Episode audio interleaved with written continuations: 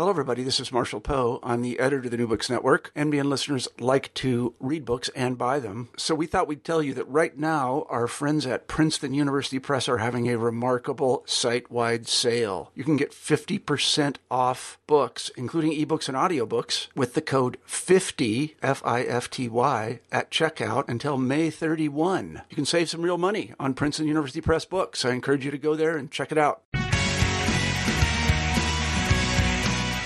Welcome to New Books in Political Science. Today I have the great pleasure uh, to talk with Isaac Martin, who is the is the author of Rich People's Movement: Grassroots Campaigns to Untax the One Percent. Isaac, how are you doing today? Doing well, thank you. Thanks so much for the, the podcast. Yeah, I really enjoyed the book. Uh, I think it's um, you know, it's uh, I talked to a lot of authors and a lot of uh, authors who've written very interesting books, but this is a very um, very readable, very accessible book, despite the fact that you're telling some deep histories. Um, those histories are told in such an uh, uh, uh, accessible way. I, you know, for that reason, I, I really enjoyed it. Now, I've read the book and I know some things about you, but maybe we can start by allowing you to introduce yourself a little bit more, what your background is, where you are now, and where this book fits into your you know, where, where you've been. Sure. So I'm a professor of sociology at the University of California, San Diego, and I've spent the last, oh ten years or so doing research in one way or another on taxation and on the politics of taxation in the United States. Uh, in the course of which I got really interested in the question of why Americans from time to time get really exercised about our taxes. These sort of tax protest movements that look back to the Boston Tea Party and talk about taxation as a an imminent threat to the American way of life. It turns out these these movements have been around for a very long time. So I got interested in trying to understand better where movements like this come from, and I uh, spent several years digging around in libraries and archives on the trail of some of the activists who made these protest campaigns against taxation come together. Uh, and the result of all of that was uh, was this book. Yeah, and, and the book is great. It, you know, it um, has both the sort of the background of a, a of a historian. I don't know how much historical training you have, but the, the the historical side of it is so interesting. The social science side of it is interesting. It I think speaks to both what uh, the field of sociology is is thinking about these issues, but also you incorporate a lot of political science as well before we get to the meat and meat of the, the book, let's let's just talk about the title. You have a very provocative title to the book, um, but it's not altogether obvious what you mean by rich. So, who are the rich in the title of the book, which is again Rich People's Movement? The the I should tell you a little bit about the background of the title, and then I'll answer the question about who the rich are. This this title is intended as a kind of to, to pay homage to really a, a classic book in sociology and political science called Poor People's Movements by Frances Fox Piven and Richard Cloward, which was a book that made a big impression on me during my, my undergraduate and my graduate education. And Piven and Cloward tell a variety of uh, his, historical stories about movements on behalf of poor people, uh, including movements led by poor people to to protest against their poverty and, and demand social change and, and, more resources from the government. Um, so I started thinking about the movements I was interested in as kind of the, the mirror image of that. These were these were protest campaigns that used the same kind of grassroots tactics, but the people on whose behalf they claimed to speak were people who already had a lot of resources, and, and in that sense, they, they were the rich. The the way I'm using rich in, in the title and in analytically in discussing the concept of a rich people's movement is to refer to the people on whose behalf the movement speaks. So we can think of these as movements on behalf of the rich. They are also, to some degree, movements by and of relatively wealthy people. That is, they had a lot of pretty wealthy people participating in them. But they also had a lot of people participating in them who, who we might call middle class, who uh, had um, middling incomes who maybe had a little bit of wealth but were not among the wealthiest. Um, rich here, as I use the term, is a, is a relative term. So I'm, I'm not talking only about millionaires. Uh, I don't have any fixed numerical threshold I'm using to designate who counts as rich for the purpose of designating what's a rich people's movement. Instead, I'm looking at movements that draw a line across the income distribution or the wealth distribution and say we're going to campaign for policies that benefit everybody above that line. And, and in telling the story, uh, sort of the, the occasional um, uh, emergence of, of one of these social movements uh, in support of, of these objectives. Um, one of the things you do is, is you use this phrase policy threat. And it, it sort of appears in the early, uh, early part of the book, and it, it seems to um, uh, be one of the, the theoretical pieces of, of, what you're working on. So, how do you define this, this term policy threat? And, and what role do policy threats play in, in setting up your analysis in later chapters? The concept of a policy threat is, is one that I really learned from political science, and especially from the work of Andrea Campbell, whose uh, amazing study, How Policies Make Citizens, really influenced my thinking early on about the politics of fiscal policy. Uh, it's a wonderful book about the politics of Social Security. And one of the things that she documents in that book is the way that threatened cuts to Social Security actually provoked seniors to mobilize and helped to cultivate a kind of activist senior citizen identity among older Americans. Policy threat, as I use the term in this book, refers to any public policy that uh, is perceived to threaten the economic security of a substantial constituency. And the policy threats that I'm focused on, because it's a book about movements on behalf of the rich, are policies that are perceived to threaten the economic security of the rich. The, the reason that a policy threat is an important concept for me is that policy threats seem to work differently from other kinds of events that can harm people's economic security. Uh, if you think about the, the life of a rich person in a competitive market economy like the one that we have, of course their their their life is subject to all kinds of unpredictable income shocks, um, ranging from downturns in the in the stock market to broader uh, events such as recession, simply to the the uh, perhaps the intervention of a new competitor in whatever line of business they happen to be in, in most invested in. Um, but policy threats are different. Uh, and have different effects from these other kinds of income shocks precisely because they come from policymakers. And therefore, they provide a convenient focal target of blame. When you experience economic insecurity as a result of a stock market downturn, you might not know which buyer or seller, uh, to which of the many thousands of buyers or sellers you want to sort of picket or protest um, it can be very hard to pinpoint blame. But when Congress does it, um, it's much easier to sort of construct a narrative that says the politicians did it, the politicians are to blame, and, and that really facilitates collective action. So policy threats are important for my purposes because they, they have some properties that make them really conducive to collective action. And let's talk about some of the, uh, you know, the real interesting characters of the book. Um, one of the first is J.A. Arnold. So who was J.A. Arnold, and what was he so good at that made the issues he backed successful?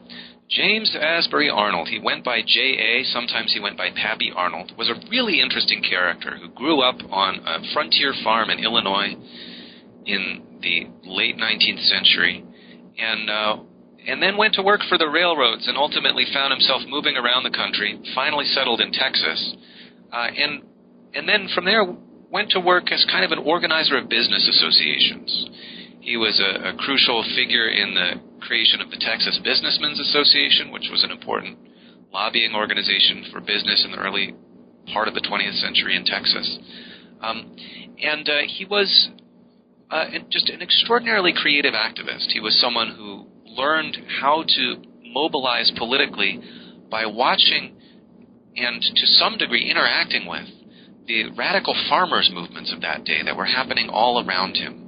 Growing up on the frontier, moving from community to community with the railroads, ending up in Texas in the first decade of the 20th century, he had a lot of exposure to the Farmers Alliance, the Texas Farmers Union, and other organizations like this that were really steeped in the populist tradition and that had a particular way of doing politics that we now think of as grassroots politics. So part of what make, makes Arnold such a fascinating figure is here's a guy who spent his whole life working on behalf of organized business and and on behalf of some very rich people, um, but who learned his ways of doing politics, his styles of political engagement, even very specific techniques of mobilizing grassroots participation in politics from people on the other side of the political spectrum. And was he successful? Um, are there are there he was successful in mobilization, but were there things that he succeeded on uh, in in the policy realm? Did he did he meet his policy objectives? I, he had a lot of failures and, and, a, and a few successes. This was someone who sort of uh, scuffled his whole life trying to trying to um, win victories for uh, for the causes he believed in, which were generally the causes of of business. Um, and uh, and for a long time in in the in the 20s, he worked for uh, something called the Southern Tariff Association, trying to trying to get together farm producers and especially um, processor people in the farm processing uh, sector. Um, you know, agricultural processors who worked, for example, making oil or or, or um, processing hides and so on, trying to organize them to demand inclusion in the tariff schedule, to to uh, get tariff protection for their products.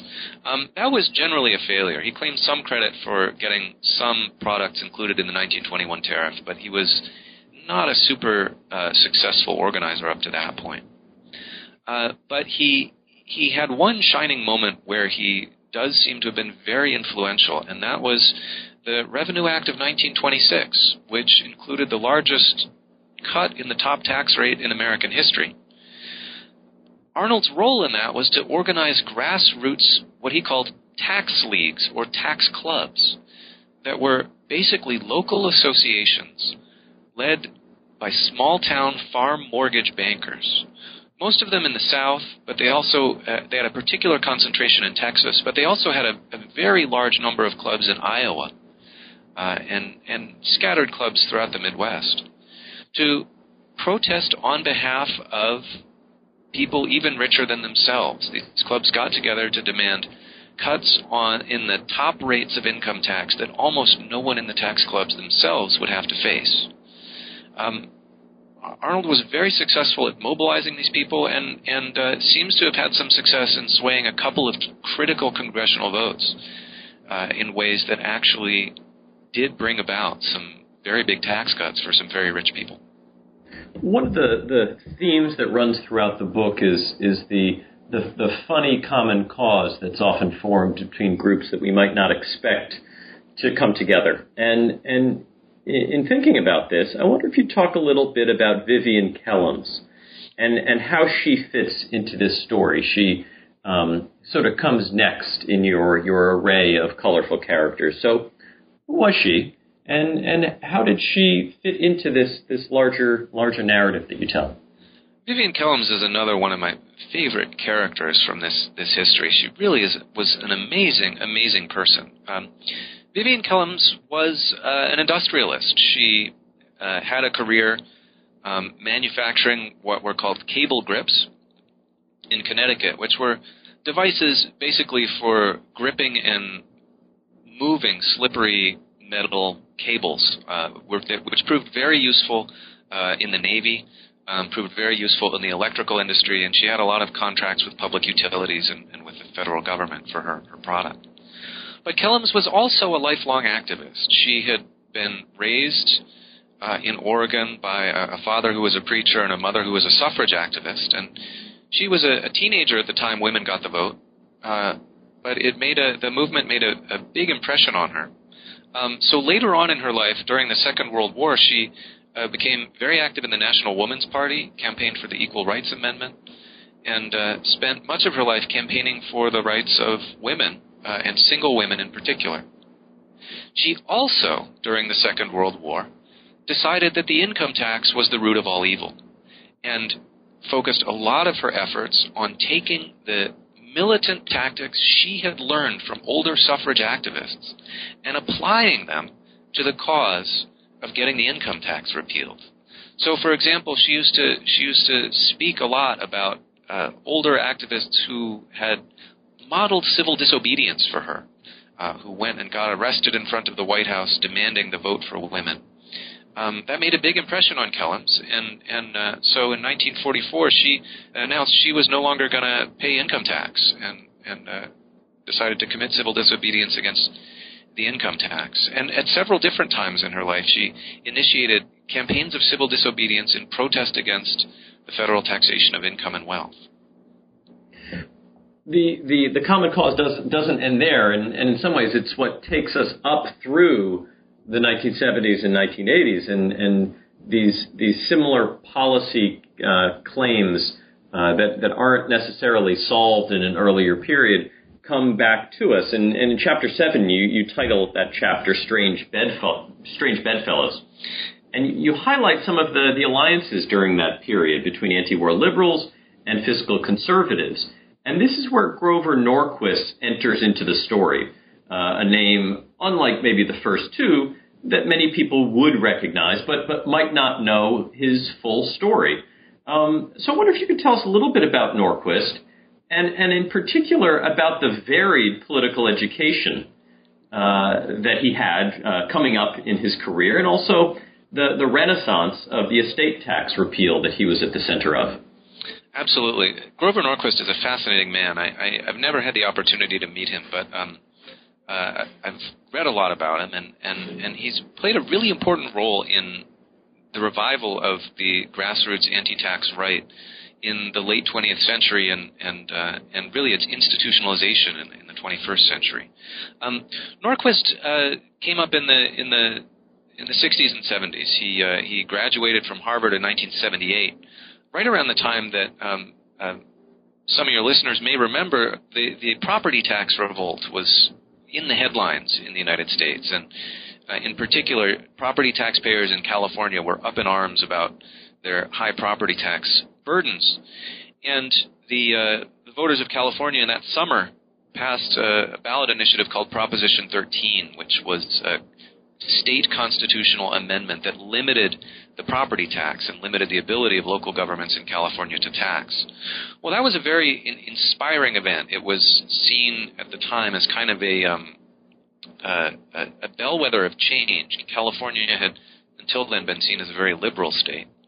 And uh, activists uh, across the country, including a lot of activists in Massachusetts, like Grover Norquist, took particular inspiration from it. So Norquist, immediately on graduating from Harvard, went to work for the National Taxpayers Union as an organizer traveling around the country trying to foment grassroots rebellions against taxation, trying to kind of ride the momentum that had been initiated by this California constitutional amendment campaign.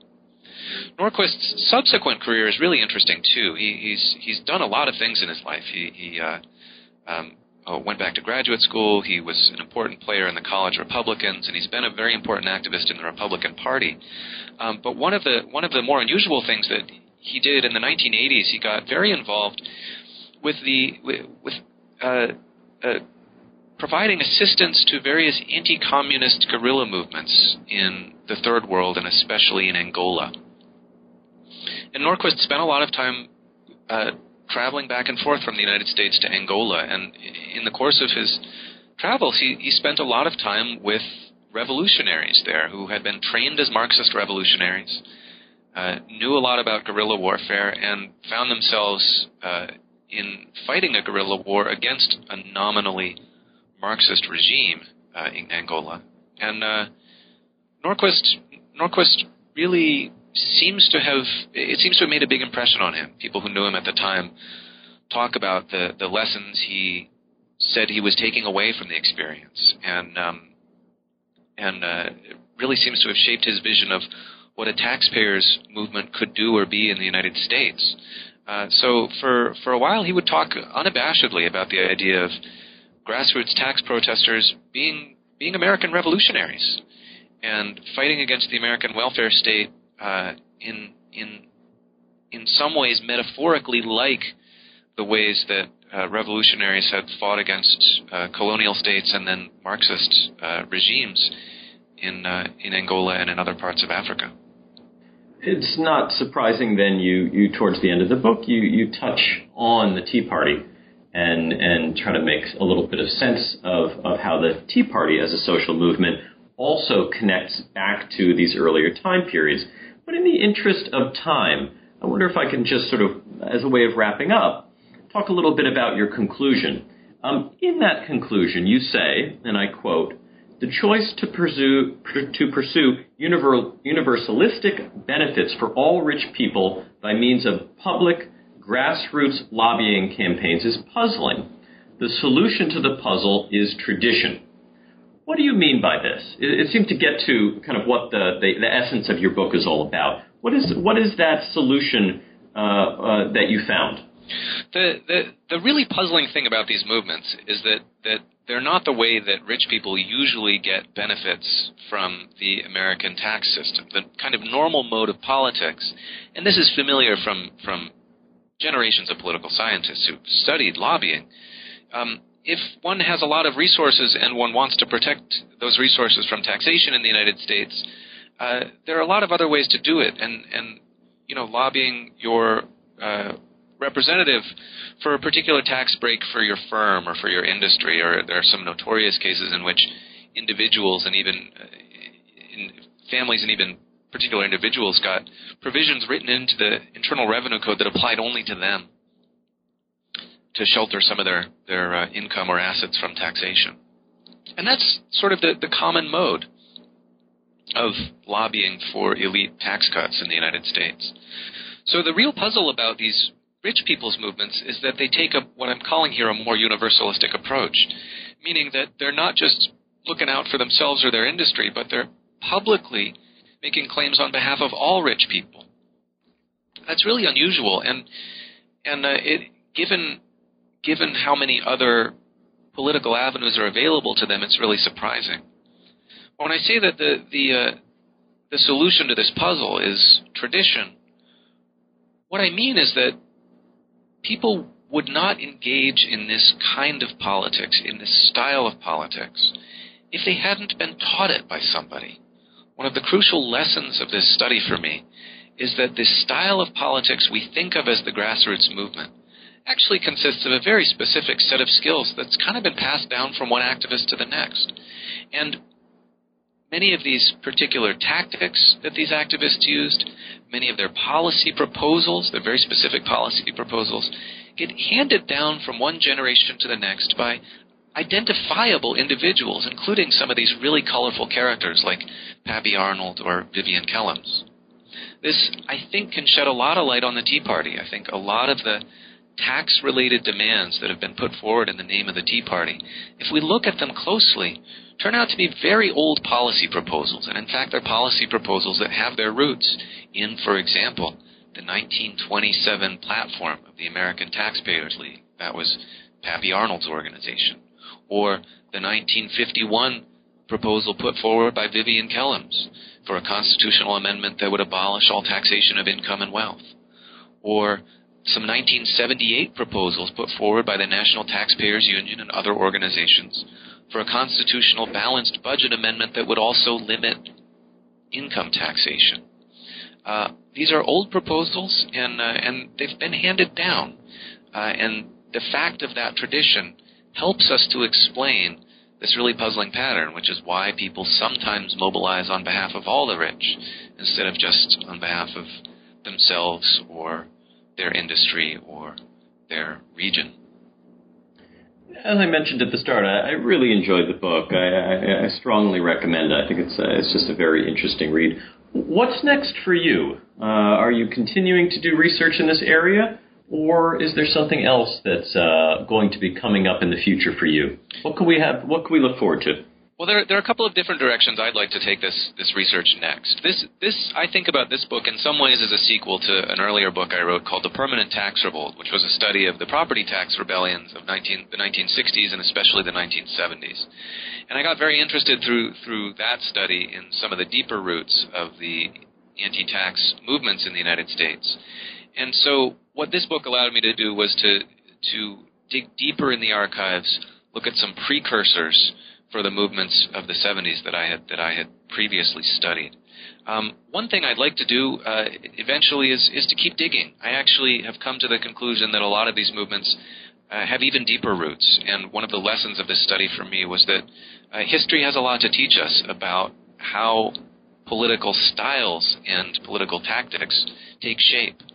So I'd be very interested to pursue this study with, with some follow up research on on uh, tax related protest movements of the late 19th century and, and, and earlier. But the main the main direction I'm pursuing now, actually, and and uh, the, the the other direction I'm pursuing this is to look at uh, look at the other side of the coin, um, and and that is to uh, try to understand the conditions under which Americans sometimes approve of taxation. This is a, a, a really critical question. It's there's a um, I know you've done a podcast with Vanessa Williamson, who's doing outstanding research on this question, and it's an area we really need to know more about. And, and I'd like to um, contribute some more studies to, to that vein as well to try to understand in the contemporary United States what are properties of tax policy that make it more acceptable to voters? What ways of paying our taxes do we prefer? And under what conditions are we actually most willing to step up and pay the price of government? Um, it's a it's a critical question, and and uh, it's it's um, uh, I think going to remain a timely one. Yeah, well, I look forward to that, and, and until we have those new publications, we can all read Rich People's Movements, Grassroots Campaigns to Untax the 1%, which was published this year by Oxford University Press. Um, I hope that everyone has the chance to read it and, and go out and, and learn a lot from it. Isaac, thank you very much for your time today. Thank you.